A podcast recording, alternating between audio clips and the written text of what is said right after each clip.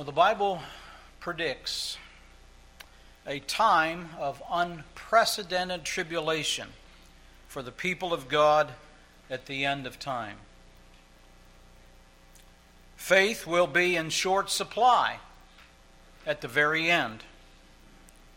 Jesus speaks to that when he said, Will there be any faith when I come? Perilous times will come as evil men wax worse and worse.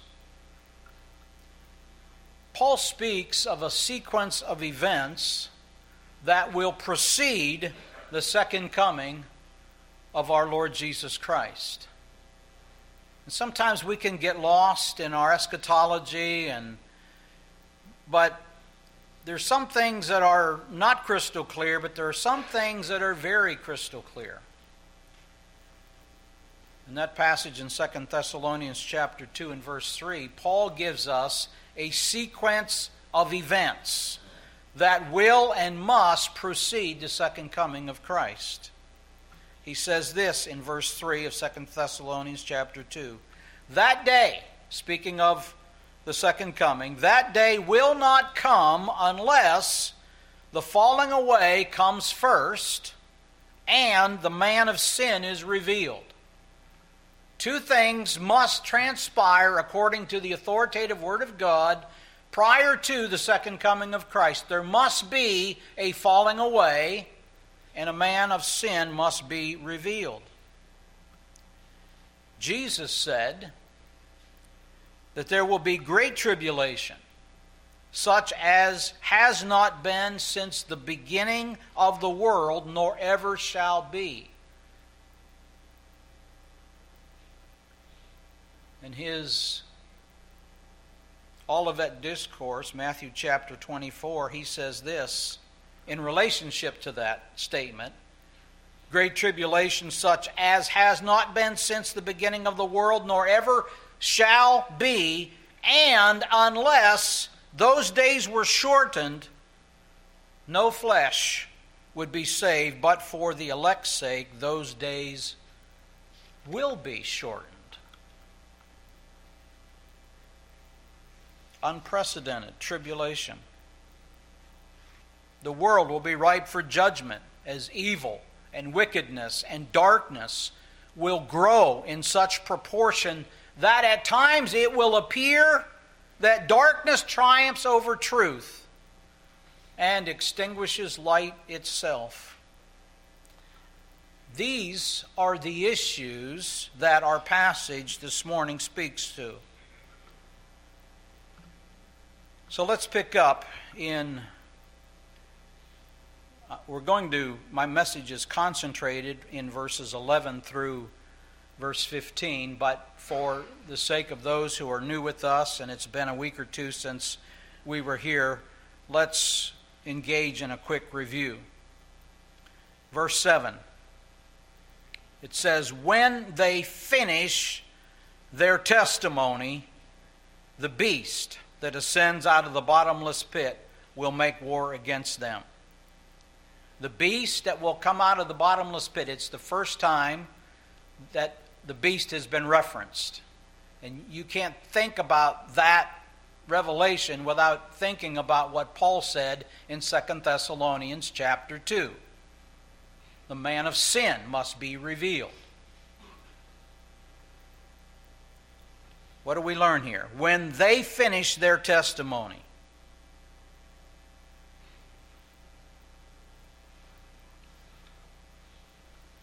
in the face of opposition and hostility, the church that's represented by the two witnesses here will continue to bear witness of the truth and of the gospel and of a message of righteousness.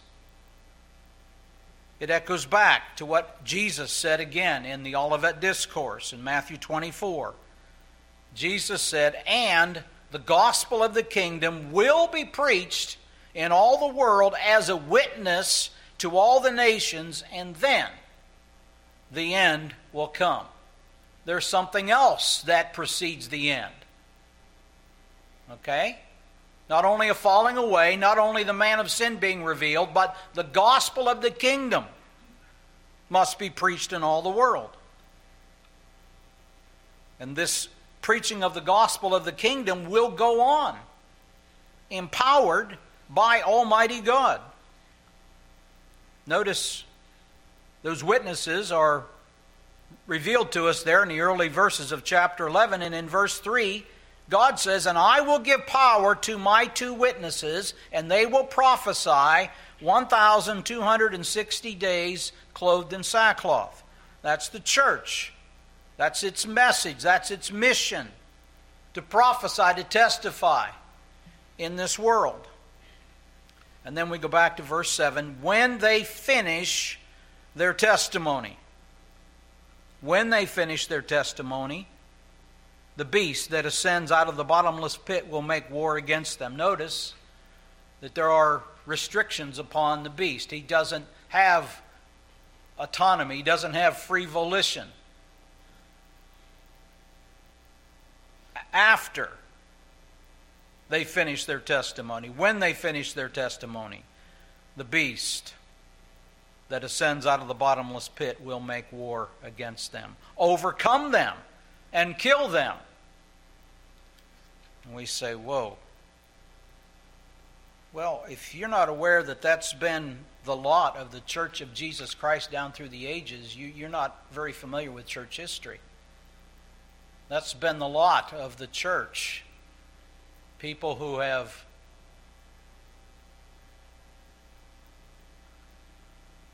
followed Christ. What does it mean to follow Christ? It means to deny yourself, take up your cross, and follow Him. And we must be willing to follow, even if it means death, martyrdom, for the cause of Jesus Christ.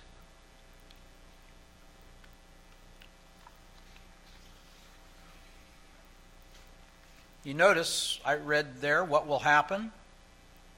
Truth will be mocked at the end of the age. Truth will be mocked and appeared to be triumphed over as its enemies gloat and celebrate the church's demise. As it's silenced, truth will be trampled on in the street.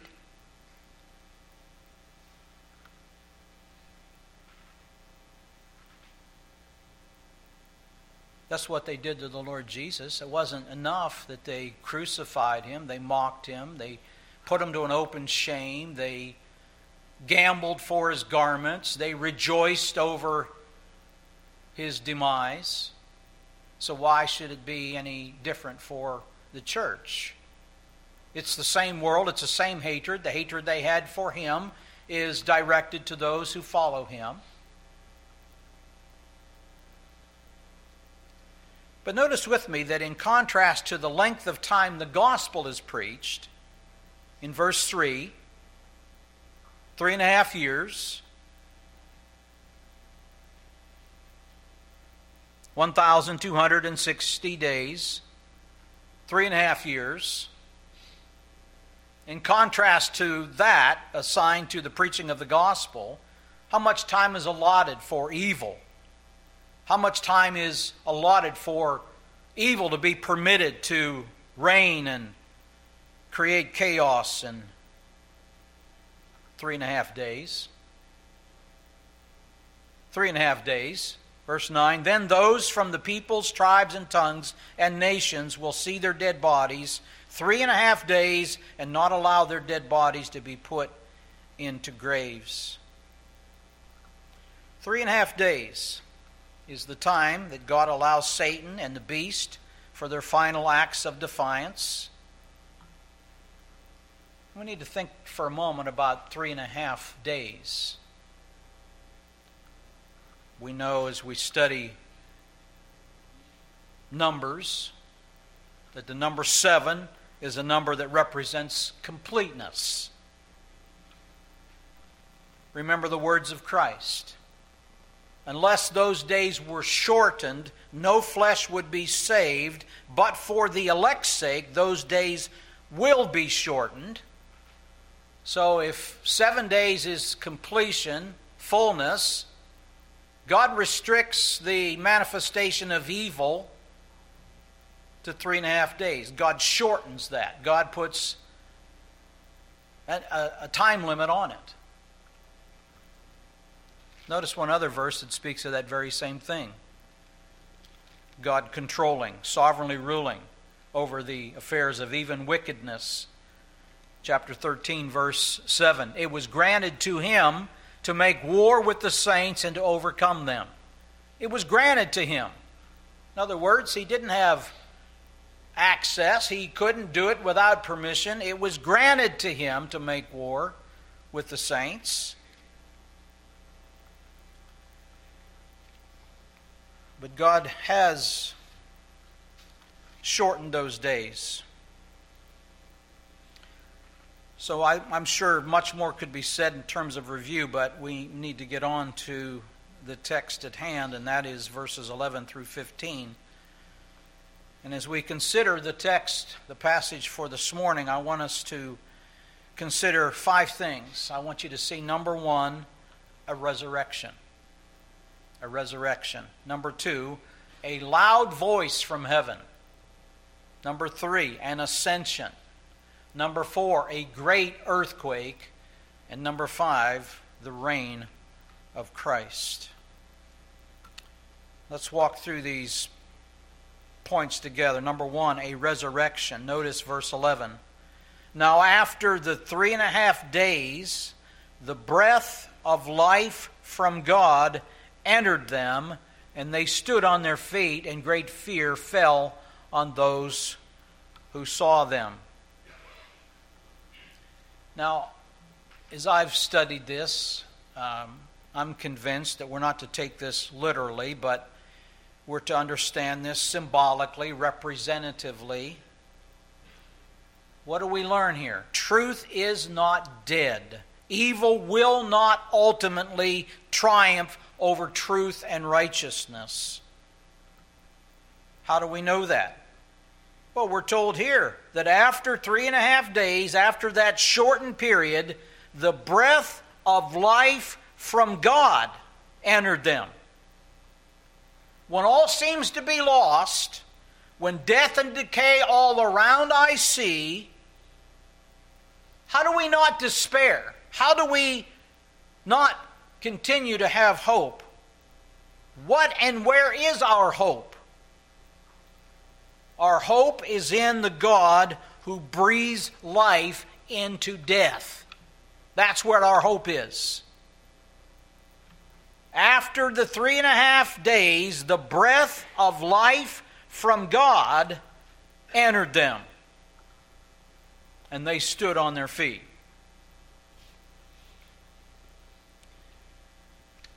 When evil and darkness appeared to triumph in the death of Christ, after three days there was a resurrection. What was the result?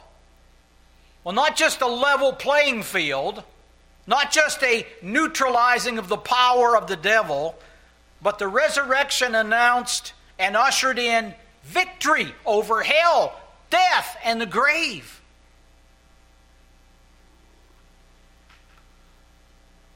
Commentators wonder if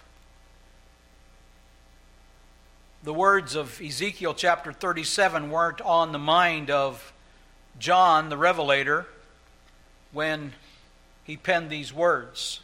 So, for our study this morning, turn with me to Ezekiel chapter 37. This is the passage dealing with the valley of dry bones. Ezekiel chapter 37.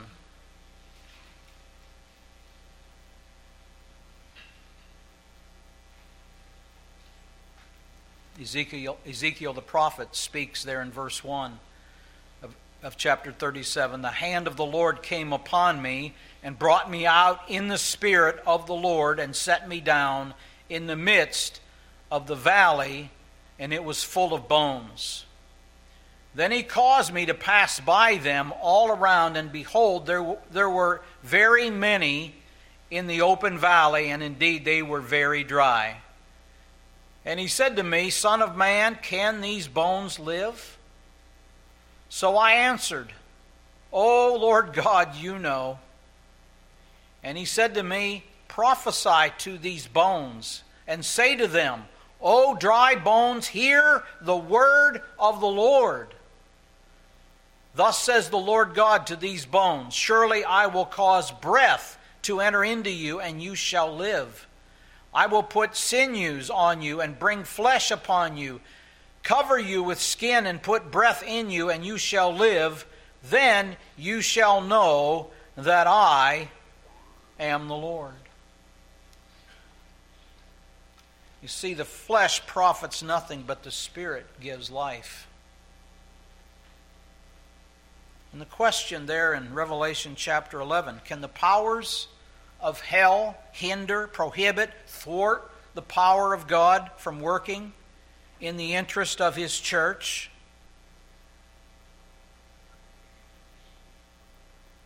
This resurrection, I've applied it to the church,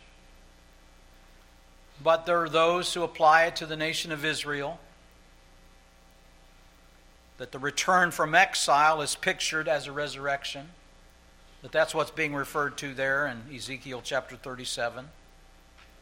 Some very much personalize it, and there is a place for us to personalize that. The new birth, the regenerating work of the Spirit of God is a resurrection.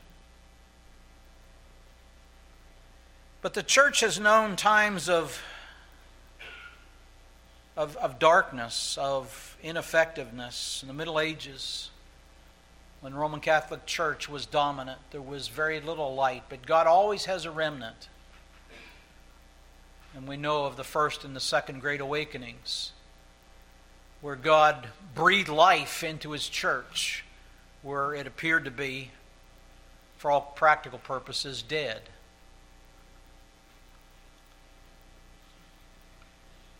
That's the resurrection in our passage.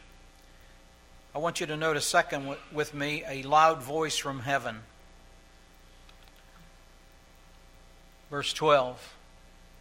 And they heard a loud voice from heaven. A loud voice from heaven. That phrase, loud voice, occurs 24 times in the book but only one other place is there a loud voice in heaven speaking. And that's chapter 12 and verse 10, where John says, Then I heard a loud voice saying in heaven, Now salvation and strength in the kingdom of our God and the power of his Christ have come.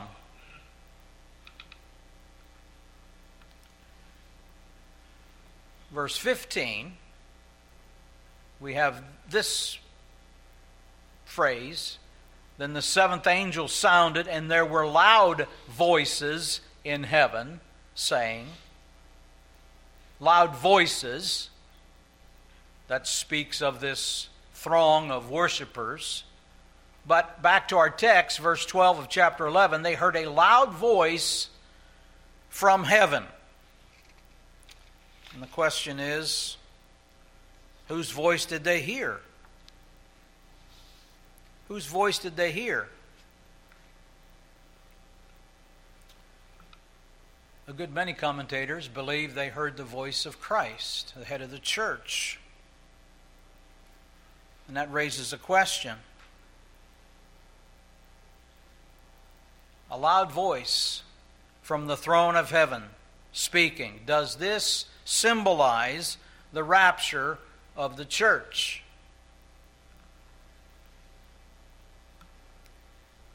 If the two witnesses are symbolic of the church, as I have suggested they are, then that becomes a real possibility. Though what we are considering and what we are being instructed about is indeed the church of the Lord Jesus Christ and its rapture. We need to continue in our study, so we've looked at what? a resurrection, a loud voice from heaven. Number three, let's consider an ascension. An ascension. They heard a loud voice from heaven saying to them, Come up here. And they ascended to heaven in a cloud. So not only are we told a loud voice from heaven speaking, we have the exact words that are spoken. And what are they? Come up here. Again, is this the voice and the words of Christ to his church? Listen to the similar language that I think we're all familiar with, but if you want to, turn to 1 Thessalonians chapter 4. 1 Thessalonians chapter 4.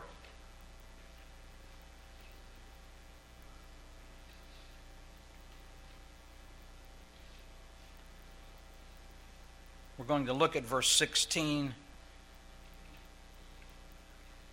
in a moment, but let me read the context. It begins at verse 13, where Paul's writing to the church at Thessalonica But I do not want you to be ignorant, brethren, concerning those who have fallen asleep, lest you sorrow as others who have no hope.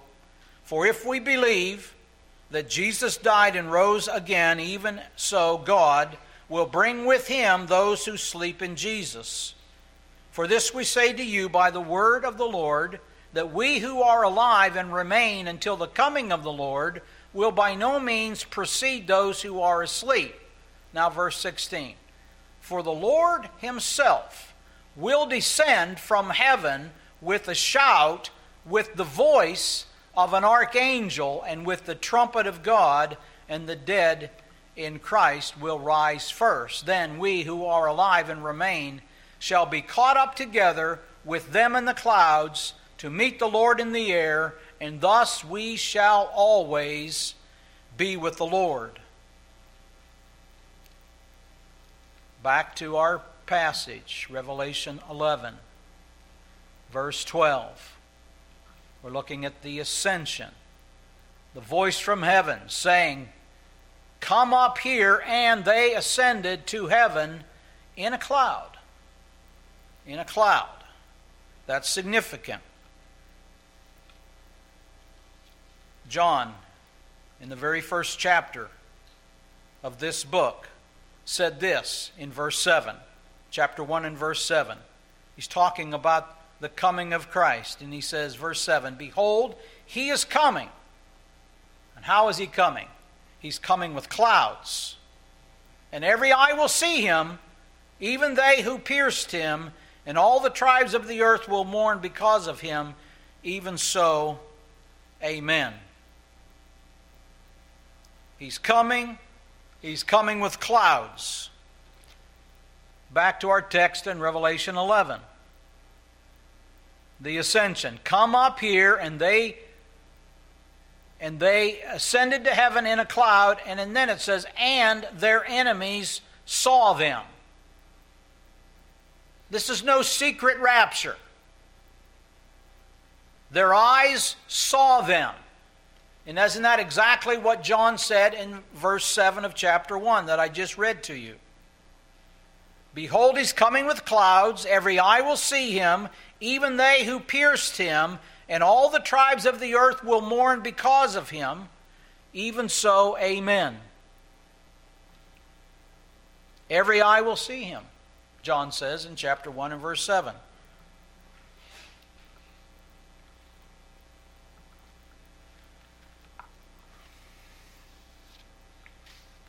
They ascended to heaven in a cloud, and their enemies saw them. Clouds are associated with the coming of Christ. We've looked at it there in 1 Thessalonians 4.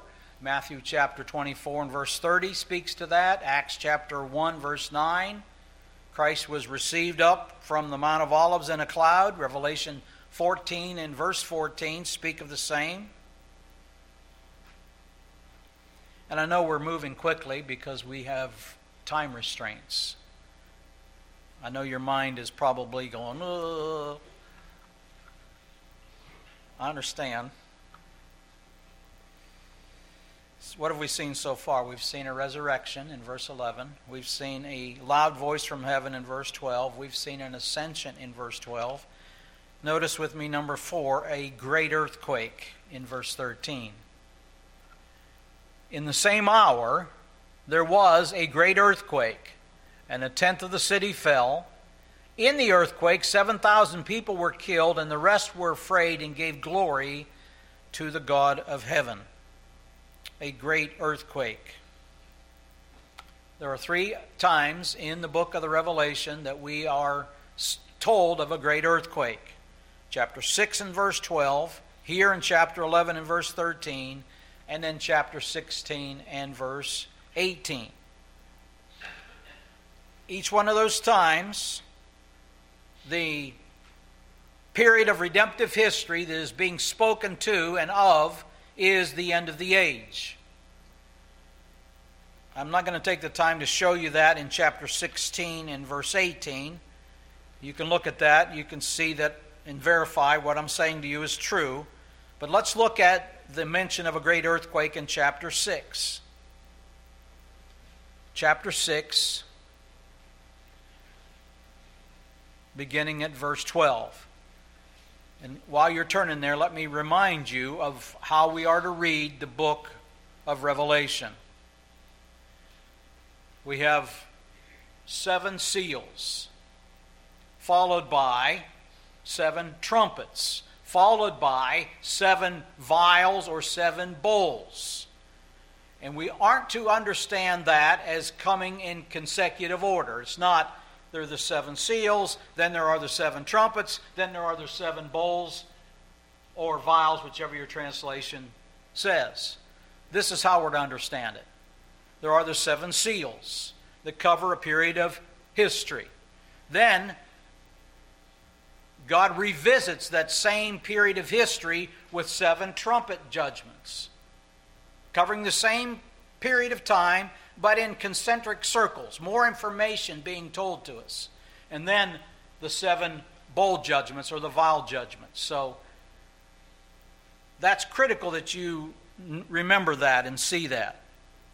Because when we're looking at chapter 6, verses 12 through 17, it's paralleling the same period of time that we're considering in chapter 11. This is what the Word of God says in chapter 6. John says, I looked when he opened the sixth seal, and behold, there was a great earthquake. Now, when I read this description of what's happening in the cosmos, the only logical conclusion you can come to is this is descriptive of the end of the age. There's no turning back from this. This isn't partial, this is the end. This is the end of the age to usher in a new heaven and a new earth. I looked when he opened the sixth seal, and behold, there was a great earthquake. The sun became black as sackcloth of hair, the moon became like blood, and the stars of heaven fell to the earth as a fig tree drops its late figs when it is shaken by a mighty wind. Then the sky receded as a scroll when it is rolled up, and every mountain and island was moved out of its place. And the kings of the earth, the great men, the rich men, the commanders, the mighty men, every slave and every free man, hid themselves in the caves and in the rocks of the mountains, and said to the mountains and rocks, Fall on us and hide us from the face of him who sits on the throne and from the wrath of the Lamb. For the great day of his wrath has come, and who is able to stand. That's the end of the age. And that's what's happening here back in Revelation chapter 11. It's a vivid description of the end of the age. The earthquake, it brings destruction and death. A tenth of the city fell, 7,000 people were killed. You say, well, that's pretty common. We see thousands of people killed in tsunamis and tornadoes and floods. Well, here's an earthquake that kills 7,000 people. When's the last time you heard any reporting on any natural disaster and God being referenced in any of it? Never. Well, I won't say never, but we'd have to go back through all those events and maybe hear somebody speak of God in it all. No. But what's unique about Revelation chapter 11? What, notice with me what else the earthquake provokes. Verse 13 In the same hour there was a great earthquake, and a tenth of the city fell. In the earthquake, 7,000 people were killed, and the rest were afraid. Okay, I've seen that. You've seen that. You've seen the terror on people's eyes, the fear, gripped by the power of a flood or a tsunami or an earthquake. But what else does it say? And gave glory to the God of heaven. What? Gave glory to the God of heaven, we would fall out of our chair. We would fall off our couch or whatever other place we were viewing our TV screen if that were to happen, wouldn't we? But that's what is being predicted. How do we explain that? Well, a moving of the Spirit of God. God, in His mercy, and how we need to pray, O Lord, in wrath, remember mercy.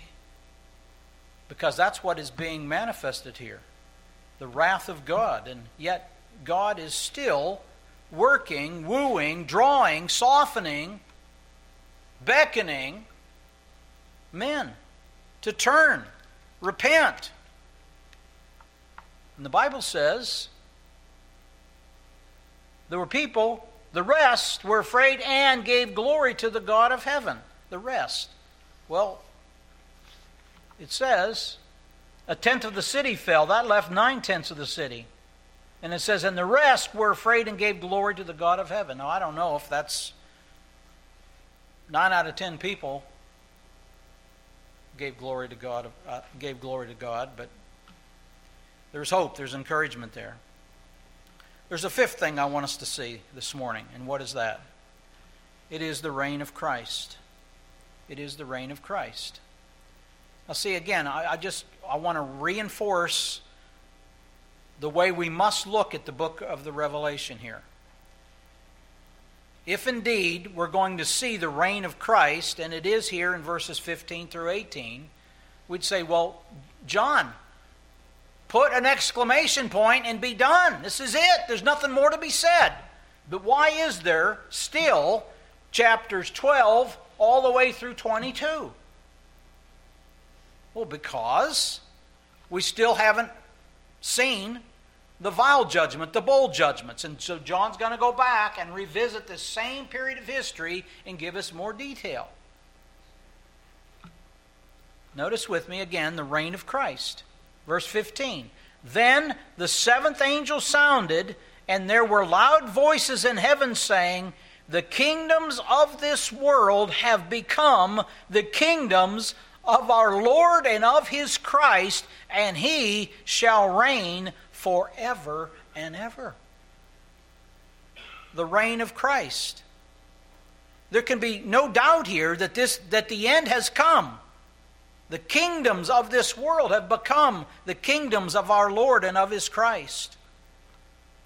Notice verse 16 and the 24 elders who sat before God on their thrones fell on their faces and worshiped God, saying, We give thanks, O Lord God Almighty, the one who is, and who was, and who is to come, because you have taken your great power and reigned. And reigned. The nations were angry, and your wrath has come.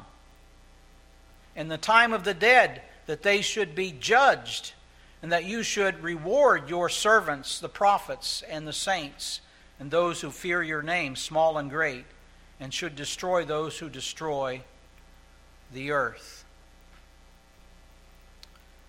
So the Lord begins his reign there in this section. The time for his wrath has come. The time for his judging and his time for rewarding comes as well in verse 18. Well, I was hoping that I'd be at this point, at the end of this exposition, but I want to leave you with five lessons and applications. Again, what have we seen? What have we seen? Number one, we saw a resurrection. Number two, we saw a loud voice. Number three, we saw an ascension. Number four, we saw an earthquake. Number five, we see the reign of Christ.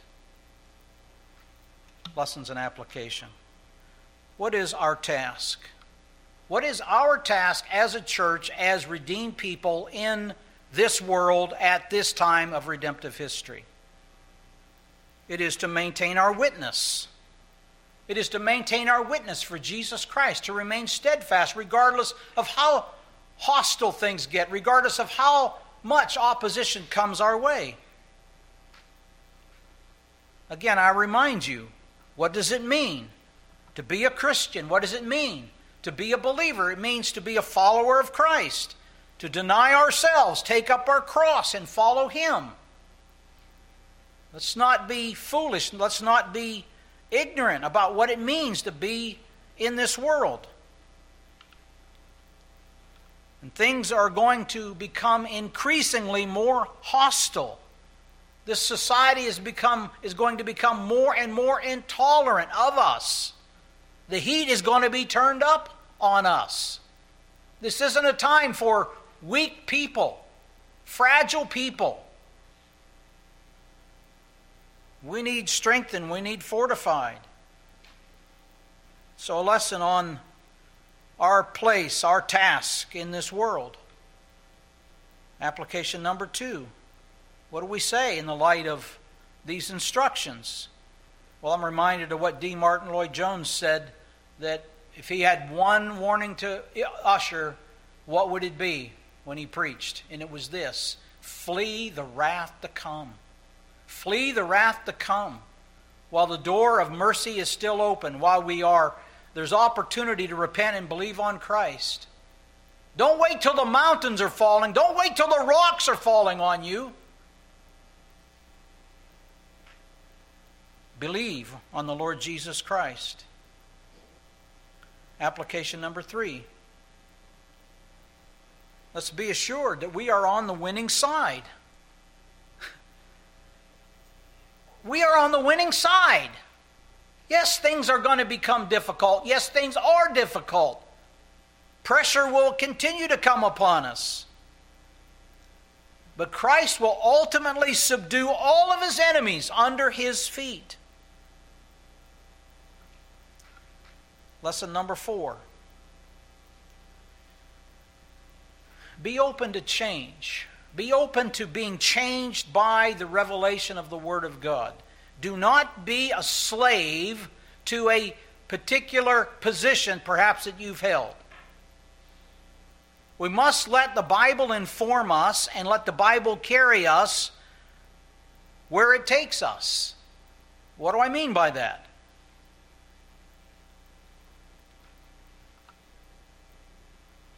I'm not going to die on this hill, all right? I'm not going to die on this hill. But there seems to be an awful lot of logic and scriptural support for a post-millennial tribulation position. All right? Post-millennial tribulation period, pre-wrath. All of this comes before God pours out his wrath. When he reigns, when he takes his place, then judgment comes, wrath comes. But not before. Listen to what Paul said. 1 Thessalonians chapter 5 verse 9 for God did not appoint us to wrath but to obtain salvation through our Lord Jesus Christ. There is a wrath reserved for all unrepentant defiant, rebellious, stiff necked people. But that wrath has been exhausted by Jesus Christ for the saints of God, for the redeemed. So we have no fear in that measure. But again, just, just be open. I know many are entrenched and have only seen and believed for many years that the correct eschatological position is premillennial tribulation.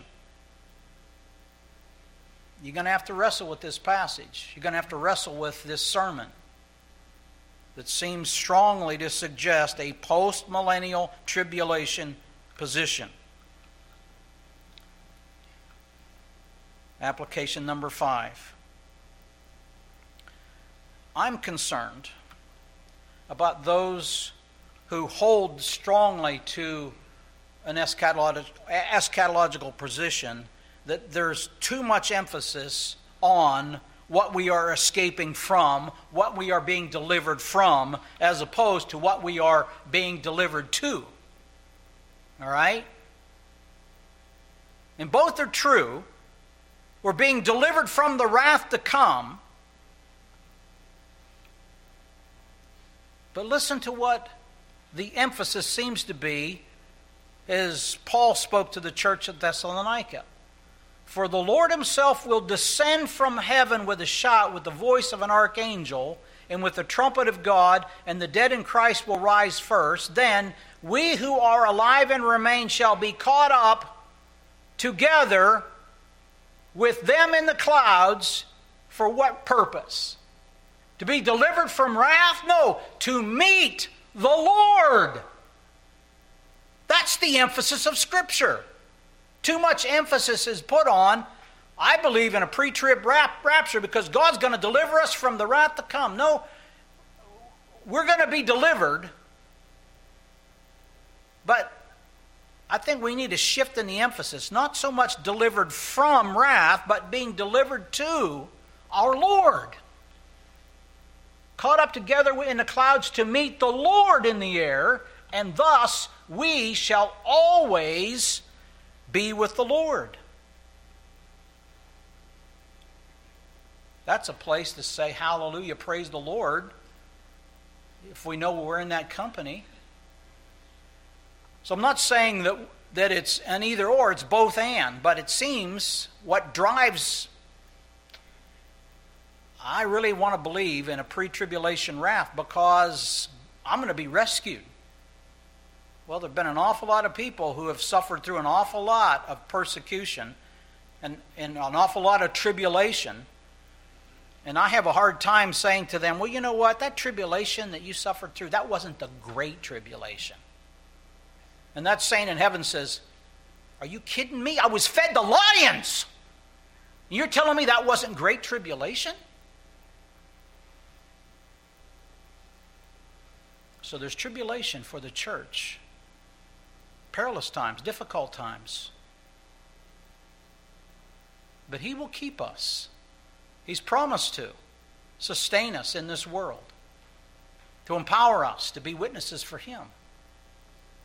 So, just uh, my challenge there and my last point is just a, just a correction that we're, we're excited more about the prospect of being with Him, seeing Him, being joined to Him that's the hope of the church. Let us pray. Father, thank you for the instruction in your word. And we confess, I confess as a preacher, these are hard things to understand and rightly divide. And Lord, I would ask that you would correct in the minds of those who have heard me this morning anything that I've said that's erroneous, that is inconsistent with what you really meant by what you said. But those things that I have said that indeed confirm your intent, would you confirm that in our hearts? And Lord, grow your church, build your church, strengthen your church, fortify your church. Use your church, we pray for your honor and for your glory. We ask in Jesus' name.